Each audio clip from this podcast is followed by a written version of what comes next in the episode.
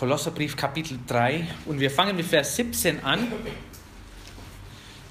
Entschuldigung, mit Vers 12 an und wir lesen bis Ende des Kapitels, ab Vers 12, wo der Paulus schreibt an der Gemeinde in Kolossä, so zieht nun an als Gottes Auserwählte, heilige und geliebte, herzliches Erbarmen, Freundlichkeit, Demut, Sanftmut, Langmut. Ertragt einander und vergebt einander. Wenn einer gegen den anderen zu klagen hat, gleich wie Christus euch vergeben hat, so auch ihr.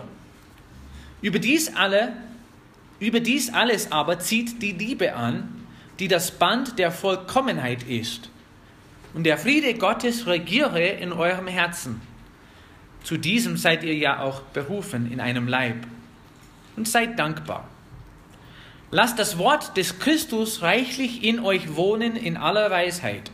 Lehrt und ermahnt einander und singt mit Psalmen und Lobgesängen und geistlichen Liedern dem Herrn lieblich in eurem Herzen. Und was immer ihr tut, im Wort oder Werk, das tut alles im Namen des Herrn Jesus und dankt Gott dem Vater durch ihn. Ihr Frauen, ordnet euch euren Männern unter, wie es sich gebührt im Herrn. Ihr Männer, liebt eure Frauen und seid nicht bitter gegen sie. Ihr Kinder, seid gehorsam euren Eltern in allem, denn das ist dem Herrn wohlgefällig. Ihr Väter, reizt eure Kinder nicht zum Zorn, damit sie nicht unwillig werden. Ihr Knechte, gehorcht euren leiblichen Herren in allen Dingen, nicht mit Augendienerei, um den Menschen zu gefallen, sondern in Einfalt des Herzens als solche, die Gott fürchten. Und alles, was ihr tut, das tut von Herzen, als für den Herrn und nicht für Menschen. Da ihr wisst, dass ihr von dem Herrn zum Lohn des Erbe empfangen werdet. Denn ihr dient Christus, dem Herrn. Wer aber Unrecht tut, der wird empfangen, was er Unrechtes getan hat. Und es gilt kein Ansehen der Person. Das ist eine ganz tolle Stelle. Ich habe gedacht, letzte Woche, was soll ich jetzt am Sonntag predigen? Es ist gleich neues Schuljahr, Anfang. Und die Teenagers freuen sich bestimmt darüber. Ich merke schon, die Kinder freuen sich mehr als die Teenagers. Das ist aber normal. Und der Herr hat mir diese Stelle aufs Herz gelegt, weil eigentlich hat diese Stelle mit dem Alltag zu tun. Diese Stelle hat mit dem Alltag zu tun. Und wir werden gleich diese Woche erfahren, wer nicht schon in dem Alltag wieder drin ist, dass der Alltag diese Woche wieder anfängt. Nicht nur für die Schüler, sondern auch für die Eltern. Also Alltag ist Alltag und manchmal ist es schwierig, mit dem Alltag zurechtzukommen. Ich weiß, nicht jeder hier geht Dienstag in der Schule und nicht alle sind hier, die Dienstag in die Schule gehen, aber manchmal brauchen wir eine Erinnerung, wie wir mit dem Alltag umzugehen haben. Und hier schreibt der Paulus eine Reihe von Ordnungen an der Gemeinde. Am Anfang hat er über die Gemeinschaft in der Gemeinde ein bisschen was geschrieben. Wie ist es im Alltag in der Gemeinde? Wie sollen wir miteinander umgehen? Äh, wie sollen wir einander eingestellt sein. Also was sollen wir tun, wenn wir beleidigt werden oder wenn, wenn wir irgendwelche Reibungen haben in der Gemeinde? Wie sollen wir eingestellt sein? Wie sollen wir damit umgehen? Alltag in der Gemeinde. Und dann schreibt er von Alltag in dem Familienleben. Also wie ist es dann in der Familie? Wie soll ich mit meinem Mann, wie soll ich mit meiner Frau, wie soll ich mit den Kindern oder mit den Eltern umgehen? Es hat alles mit dem Alltag zu tun. Das ist normales Leben. Wie soll ich mein Leben führen? Und dann hat er auch von Arbeitsleben geschrieben. Knechte, Diener, wir haben das nicht ganz gelesen, also Kapitel 4, Vers 1, dann fängt er an, auch mit den Herren. Äh, vorzugehen. Also wie sollst du mit den Knechten umgehen? Knechte, wie sollt ihr mit den Herren umgehen? Es hat hier alles mit dem Alltag zu tun. Und es ist alles geordnet, wie wir als Christen eingestellt werden sollen in dem Alltag. Gott interessiert sich für den Alltag. Denn wir leben auch in dem Alltag. Also ich mag Urlaub, ich mag besondere Tage, die sind tolle Tage, aber das ist nicht unbedingt der Alltag. Und wo wir leben, das ist diese praktische Zeit im Leben, Montag werden wir aufstehen, wir werden in der Arbeit gehen müssen, also Dienstag müsste dann in die Schule gehen. Wie gehe ich damit um? Wie soll ich eingestellt sein? Und für mich, wo ich die Stelle gelesen habe, also hier werden wir nicht so viel über die Gemeinde reden, wir werden nicht so viel über die Familie reden und wir werden auch nicht so viel über die Arbeit reden, wie Paulus das gemacht hat. Wir werden uns lieber damit beschäftigen, die zwei Verse, die mir hier für wichtig äh, waren oder die, die sehr wichtig vorkamen. Und die zwei Verse, Vers 17 und Vers 23, da liest man schon, wie wir eingestellt werden sollen. Und da steht erstmal Vers 17, und was immer ihr tut im Wort oder Werk, das tut alles im Namen des Herrn Jesus und dankt Gott dem Vater durch ihn. Ich finde das schön. Manchmal spricht Paulus solche spezifische Sachen an, wo man sagen könnte, er hat meinen Namen nicht erwähnt. Ich habe das schon mal gehört in einer Predigt. Der Prediger hat eine ganze lange Liste von Sünden erwähnt. Also das sollst du nicht machen und das sollst du nicht machen und das ist verboten und und und und. Und wenn man so eine Predigt hört, könnte man vielleicht am Ende sagen, aber er hat das nicht erwähnt, was ich in meinem Leben habe.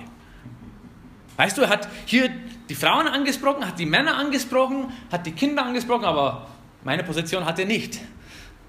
Aber Paulus hat hier das auch generalisiert, allgemein geschrieben und was immer ihr tut, falls ich irgendwas vergessen habe, alles, was ihr tut. Alltag. Vers 23. Und alles, was ihr tut, das tut vom Herzen, als für den Herrn und nicht für Menschen. Und es gibt meiner Meinung nach ein paar Dinge, die wir erstmal richtig im Leben festgestellt haben müssen, bevor wir in dem Alltag mit dem Herrn Erfolg erfahren werden. Man sieht gleich in dieser Stelle, dass man erst ein richtiges Fundament oder Gottesbild haben muss. Das haben wir schon mal gelesen. Gott, der Vater, kommt schon öfters vor. Jesus, sein Sohn, kommt schon öfters, vor. Und wir haben das auch schon mal mit den Teenagers angeschaut im Alten Testament. Wie oft kommt es vor, die Furcht des Herrn ist der Anfang der Erkenntnis, nur Toren verachten Weisheit und Zucht. Und das kommt bestimmt dreimal vor im Alten Testament, dass dieser Weg nach Weisheit, dass dieser Weg nach Erkenntnis, dass dieser Weg nach Erfolg im christlichen Leben immer mit der Furcht Gottes anfängt. Das ist dreimal genauso ausgedrückt im Alten Testament. Und ich weiß, die Beziehung, die wir zu Gott haben, ist eine komplizierte Beziehung. Muss man ehrlich sagen. Es ist kompliziert, es ist eine vielfältige Beziehung. Also wer würde sagen, Gott ist der Vater? Wir alle. Das ist eine tolle Beziehung zu Gott, die wir haben dürfen. Wer würde sagen aber, dass Gott ein Richter ist? Das sind unterschiedliche Beziehungen, aber es ist der gleiche Gott. Wer würde sagen, dass Gott der Freund ist? Also jetzt gucken wir, manchmal meinen wir, also Gott ist einfach da, der steht über alles und wir dürfen eine tolle Beziehung zu ihm haben und es stimmt alles, aber das ist nicht eine einfache Beziehung, die wir eigentlich leicht kapieren sollen. Und die Frage ist, wo fängt es alles an? Es fängt alles an mit dem Herrn. Der ist der Herr über alles. Und der Salomo und der David das, haben das mehrmals betont. Es fängt alles mit der Gottesfurcht an. Und das heißt, ich verstehe, wer Gott ist. Und ich verstehe, wie hoch er ist. Und ich verstehe auch, wie klein ich bin. Und ich verstehe, dass ich irgendwie auch in Respekt vor ihm kommen soll. Natürlich ist er auch unser Vater und wir dürfen auch eine liebvolle Beziehung zu Gott führen aber der ist der Herr. Und wenn wir das in dem Alltag vergessen, dann leben wir komplett anders. Wenn Gott nur ein Kumpel ist von uns, dann leben wir anders. Dann ist es auch nicht so wichtig, was er sagt. Weißt du, ich habe Freunde, die sagen mir öfters ihre Meinung, aber das ist die Meinung von einem Freund. Und ich kann das nehmen, ich kann das lassen, ich kann damit umgehen, ich kann diskutieren, wir können austauschen, ob es richtig ist oder falsch. Und Gott ist auch unser Freund. Aber wenn ihr irgendwas sagt, ist es nicht nur seine Meinung. Das ist sein Wort. Und sein Wort ist wahr. Und wir müssen aufpassen, wenn wir in dem Alltag mit dem Herrn unterwegs sind, dass wir eine richtige, ein richtiges Fundament mit dem Herrn haben. Weißt du, der Alltag ist schon mühsam genug, wenn man den Weg alleine ohne den Herrn geht. Aber schön ist, dass wir eine Beziehung zum Herrn haben dürfen. Und es fängt alles mit Gottesfurcht an. Kann man auch zu Kind Gottes werden? Kann man auch zu Freund Gottes werden? Und man darf auch in dem Alltag diese vielfältige Beziehung zum Herrn genießen und nützen. Und erst wenn du eine richtige Beziehung zum Herrn hast, kannst du in deinem Alltag Freude, Frieden und Ruhe haben. Aber wir kämpfen damit, oder? Die Einstellung ist manchmal so, ich bin unterwegs und ich bin ganz schon alleine. Herr, wo bist du jetzt? Aber da müssen wir das richtige Fundament haben. Wir müssen das richtige Gottesbild haben. Und es fängt alles mit Gottes Furcht an. Aber nicht nur das, wir müssen auch eine richtige Motivation haben. Also was motiviert uns? Vielleicht habt ihr das mal von einem Schauspieler gehört. What's my motivation? Also warum stehe ich hier? Warum spiele ich das vor? Was ich habe, meine Rolle. Was motiviert mich, das zu machen, was ich jetzt mache? Äh, wenn ein Sportler auf dem Platz steht, dann wird immer am Anfang diskutiert, was ist unsere Motivation? Was treibt uns dazu, heute gewinnen zu wollen? Also was ist unsere Motivation? Und da können wir auch mal als Christen die Frage stellen, was motiviert uns, in dem Alltag ein Gott wohlgefälliges Leben zu führen? Und ich glaube, das sehen wir auch in Kolosser Kapitel 3, Vers 17.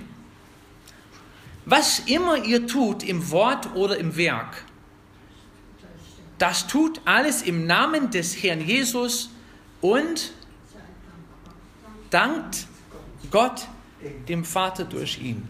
Weißt du, was eine Motivation ist, das zu machen, was wir machen sollen? Gehorsam. Dankbarkeit. Gehört zum Gehorsam. Aber wir sind erstmal dankbar für das, was Jesus getan hat. Der Siegfried hatte schon vorhin erwähnt, wir sollen nicht leichtsinnig mit Gottes Gnade umgehen, weil es ein tolles, wunderbares, kostbares Geschenk ist.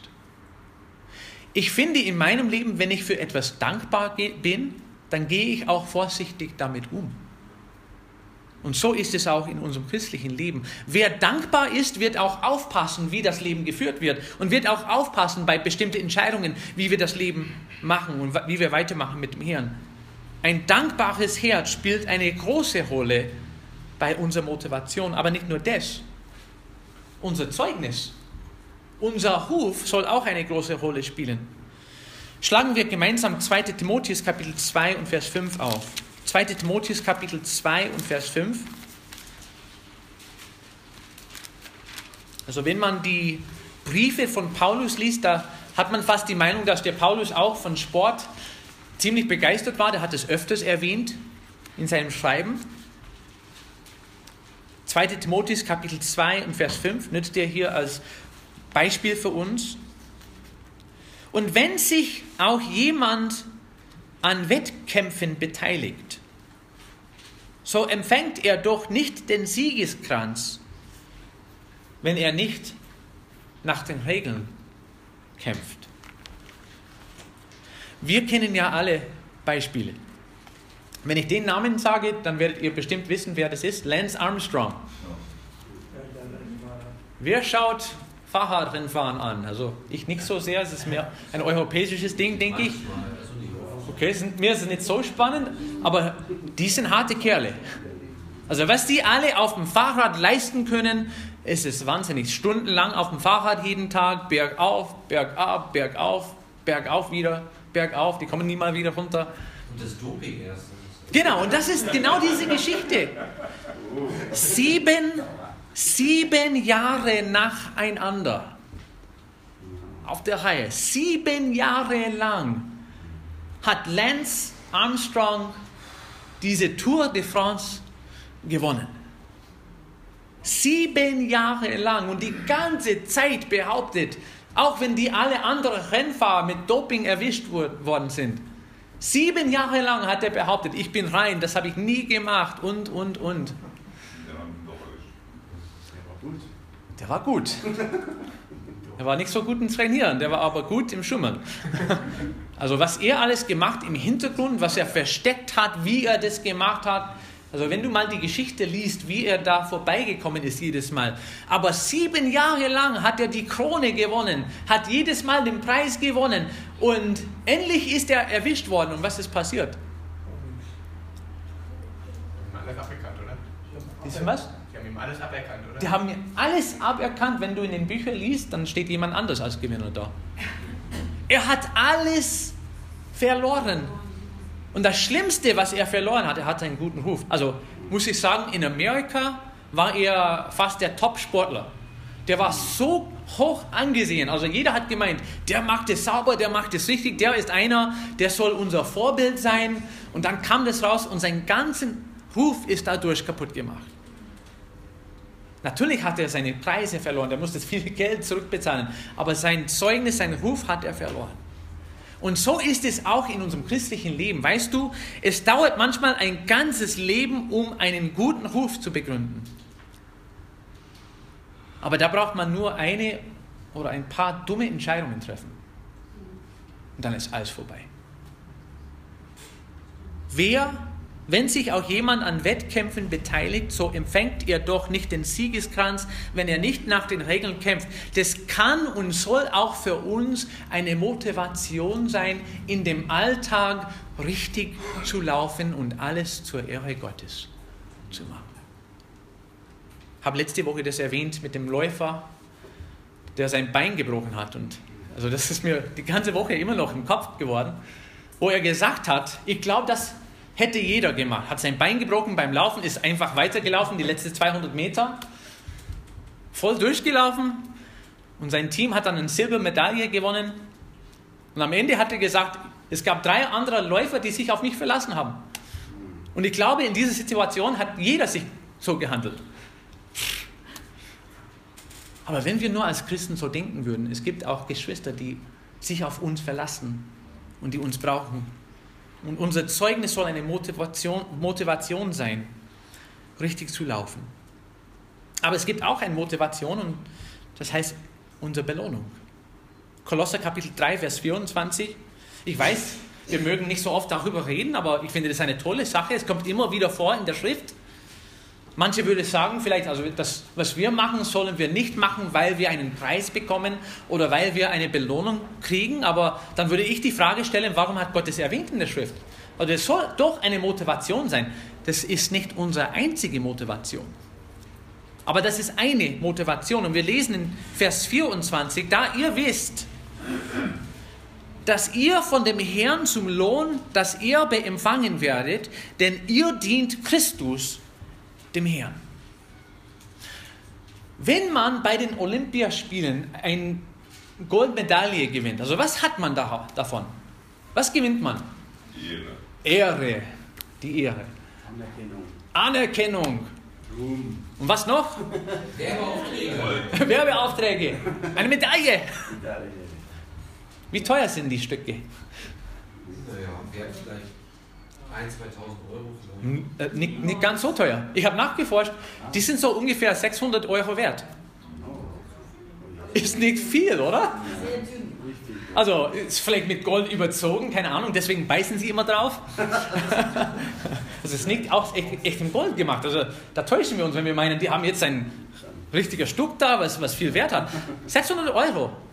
Wie lange müssten sie trainieren? 20 Jahre. Keine Ahnung, 20 Jahre manchmal. Also die kriegen ein bisschen Geld von der Stadt vielleicht, aber weißt du, die kriegen auch einen Preis, einen Geldpreis. Ich habe auch ein bisschen nachgeforscht, das war mir interessant. Die Deutscher bekommen, wenn sie eine Goldmedaille gewinnen, von der Stadt kriegen sie 15.000 Euro. Okay, das ist ein bisschen besser als nur die 600 Euro Medaille, oder? Hat man 15.000 Euro, die Amerikaner, die sind ein bisschen besser dran, so ungefähr 20.000. Nee, also mehr als 20.000 Dollar, also 20.000 Euro so umgerechnet. Also überleg mal, Michael Phelps hat beim letzten Olympiaspiele dann fünf gewonnen. So 100.000 Euro hat er verdient für die zwei Wochen Arbeit, wenn man das so sieht. Aber weißt du, die Preise von Deutschland und Amerika im Vergleich zu anderen Nationen, die sind sehr, sehr klein.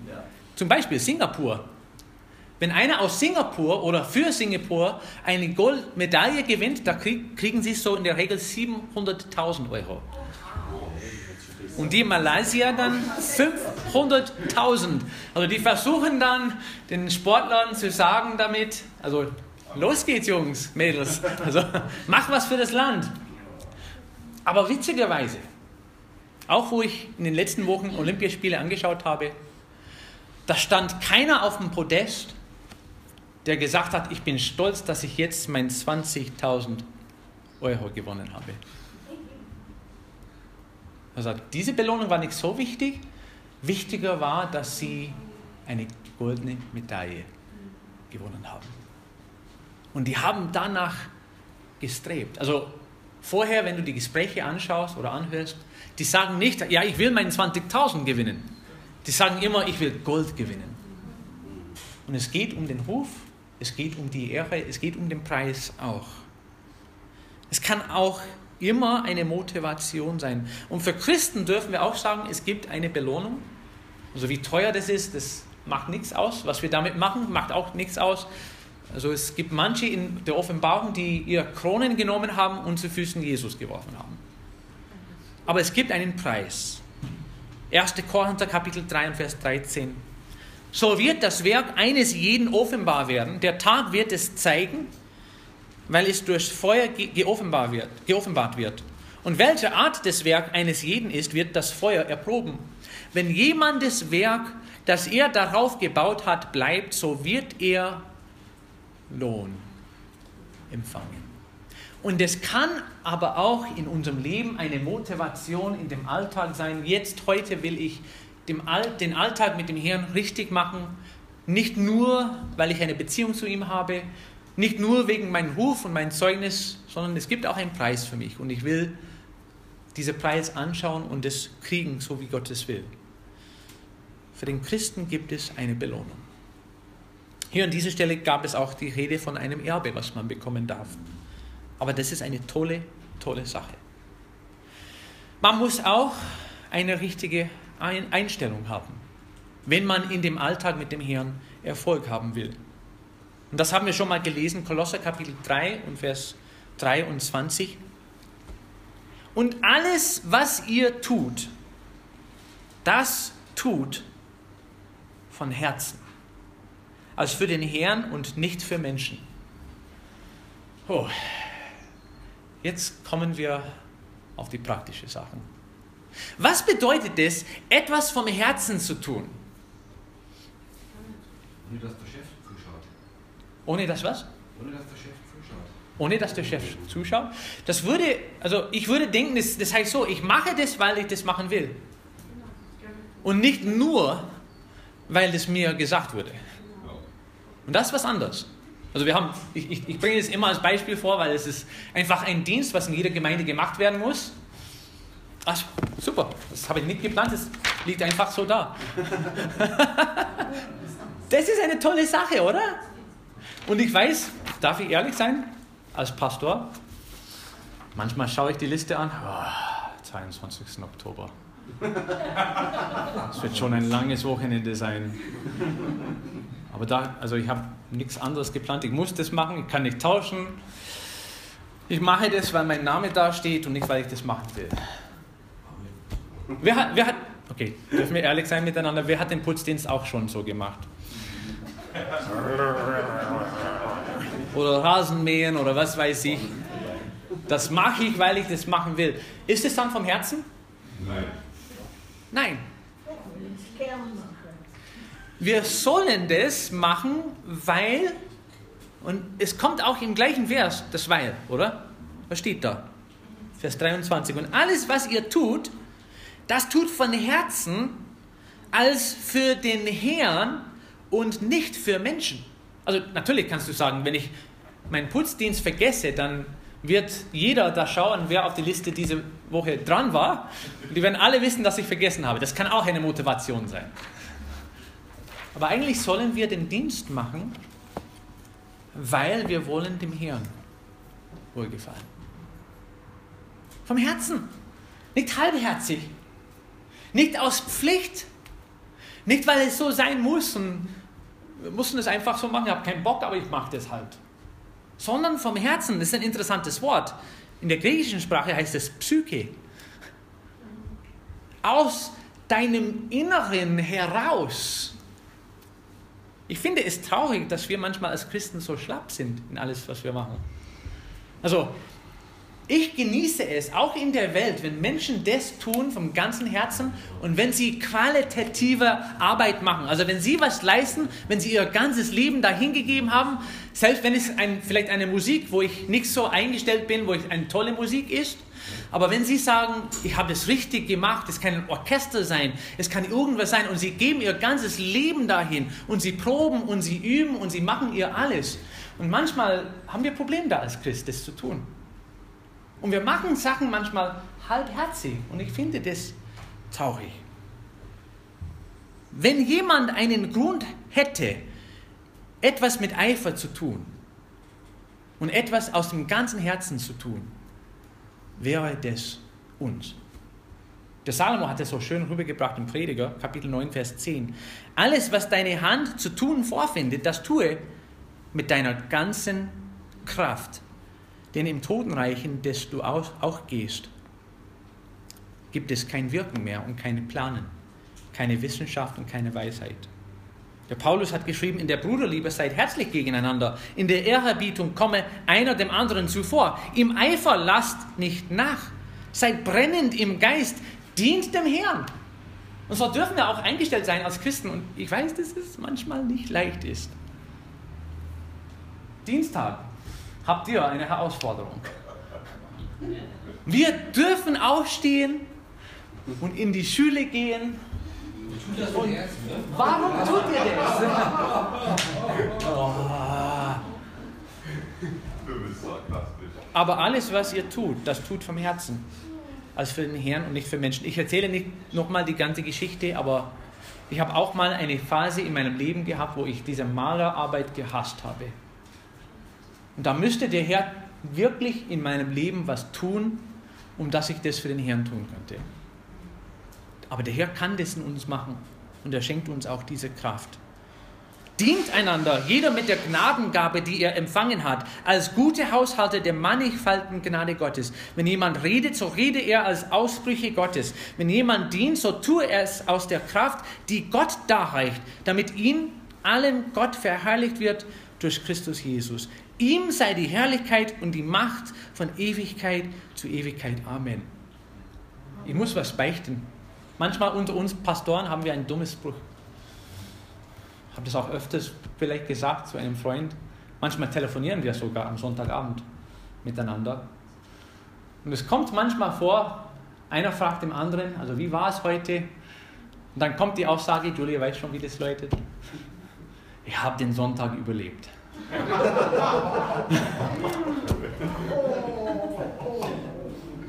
Mittlerweile bin ich der feste Meinung, dass es eine dumme Aussage ist. Es widerspricht es alles, was der Herr von uns haben will. Ich will nicht nur den Sonntag überleben. Ich will weit überwinden. Wie geschrieben steht, um deinetwillen werden wir getötet den ganzen Tag. Wie Schlachtschafe sind wir geachtet. Aber in dem allen überwinden wir weit durch den, der uns geliebt hat. Das heißt, wir müssen immer optimistisch sein und so positiv. Also ich weiß, es ist schwierig. Es ist Alltag. Es würde nicht sonst Alltag heißen. Aber wir dürfen unterwegs sein mit dem Herrn. Wir dürfen motiviert sein, weil der Herr uns schon in dem Herrn Jesus Christus den Sieg gegeben hat. Und dann haben wir zum Schluss oder müssen wir zum Schluss das richtige Ziel haben. Und das lesen wir in 1. Korinther Kapitel 10, Vers 31. Was ist unser Ziel mit dem Alltag? Oder mit der Schule? Oder mit der Arbeit? Also, wenn man solche banale Fragen stellt, da kommt man auf solche normale Antworten. Also, ich gehe in die Schule, damit ich später einen Beruf haben kann damit ich später auch Geld verdienen kann und meine Familie versorgen kann. Ich gehe in der Arbeit, damit ich Geld verdienen kann, damit ich mein Haus bezahlen kann. Aber für einen Christ gibt es einen anderen Grund, Grund dafür. Und zwar 1. Korinther Kapitel 10 und Vers 31 lehrt uns, ob ihr nun esst oder trinkt oder sonst etwas tut. Sehen wir nochmal, der hat alles da drin erwähnt. Warum tun wir das? Tut alles zur Ehre Gottes. Natürlich können wir auch durch andere Dinge motiviert sein, aber unser Ziel ist, dass Gott in unserem Leben verherrlicht wird. Und dass wenn die Welt uns anschaut, dass sie begeistert werden von dem Herrn, dem wir dienen. Nicht von uns selbst. Es hat mit unserem Ruf nichts zu tun. Es hat mit Gottes Ehre zu tun. Ich glaube, wir sollen vielleicht unsere Denkweise manchmal prüfen und die Frage stellen, warum tue ich das, was ich tue in dem Alltag? Wer steht an der ersten Stelle? Warum bin ich überhaupt da in der Arbeit? Warum muss ich in der Schule heute? Warum muss ich zu Hause das und das machen? Und für einen Christ gibt es keine bessere Antwort als, ich tue das zur Ehre Gottes.